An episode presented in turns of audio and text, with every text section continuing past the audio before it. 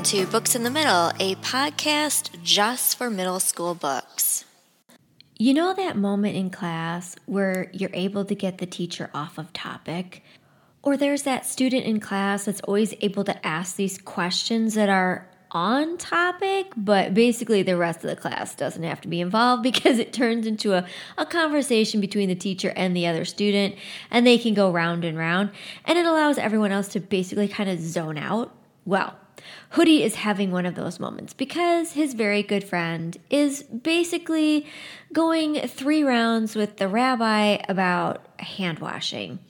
Yeah. So here is Hoodie sitting in class uh, he's learning Jewish law and he's looking out the window because he figures this is going to take a while.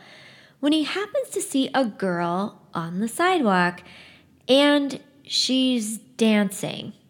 It's a little strange. And then he sees her go and pick up her phone from the base of a tree and he realizes that she must have been filming herself doing some kind of dance. And she takes this little white dog and she heads off down the street.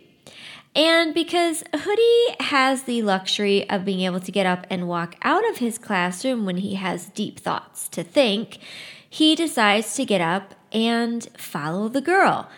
There's something strange. He's very compelled by this sight, by this girl, and he doesn't know why. But he follows her down the street, and the whole thing is just awkward because Hoodie is Orthodox Jewish. So he's certainly not supposed to be looking at what he's pretty sure is a Gentile girl. Uh, he's not even supposed to be looking at Orthodox girls. So the fact that he feels compelled to go out and actually begins having a conversation with this girl, whose name turns out to be Anna Marie and is for certain not Orthodox or even Jewish for that matter, is quite the complicated situation, especially as time goes on, they continue to bump into each other and actually begin to form a friendship. A friendship that Hoodie truly values, possibly even as something more. So when he finds himself actually in Anna Marie's house and standing outside her bedroom door, horror of horrors, he is kind of surprised by what she says. Anna Marie stared up at her ceiling. I tried to look anywhere but at her. Do you ever feel like nobody understands what you're going through?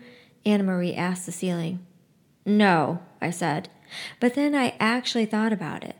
I mean, I didn't feel that way until recently. Now it happens every day. People are told how to live, how they're supposed to do things, and they do them that way because that's how they've always been done. But is that a good reason to do something? Is it wrong to ask why? There's a lot in Gemara about how to treat slaves, but nobody has slaves anymore because it's, well, it's self explanatory. So now they say that we're supposed to interpret the slave stuff as a metaphor. Those Talmud passages, they're not about slave trade, they're just about commerce in general. But in order to make that change, somebody had to say, wait, the slavery stuff is messed up. We need to see it differently. Was that person a heretic? Was that person exiled? Maybe he was, but then he turned out to be right. Am I breaking laws I shouldn't break? Or am I the same as the person who pushed the Talmud slavery discussions into the metaphorical? Maybe I'll be recognized later as being right. Is that what you're saying? Maybe? I didn't understand most of the words you just said. It's like my mom talks about how hard it is for her, how working harder helps her heal. If she fights for the town, the town he grew up in, she can feel like she's protecting his memory. But that's all she can think about. It's taken over her whole life. What about me? She never asked me how I'm dealing with it. She never stops to think about how hard it is for me.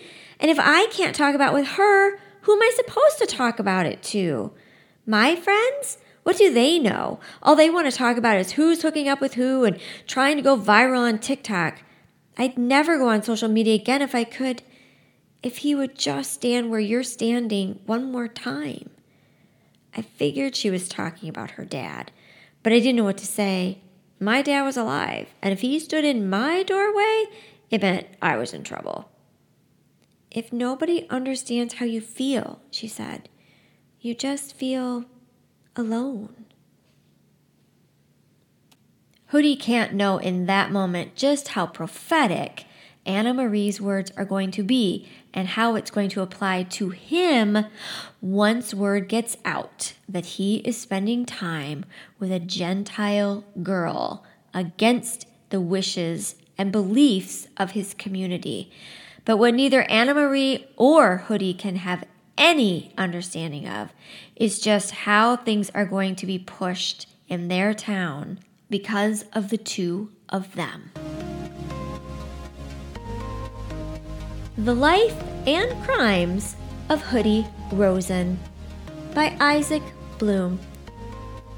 This book is also available in large print by Thorndike Press.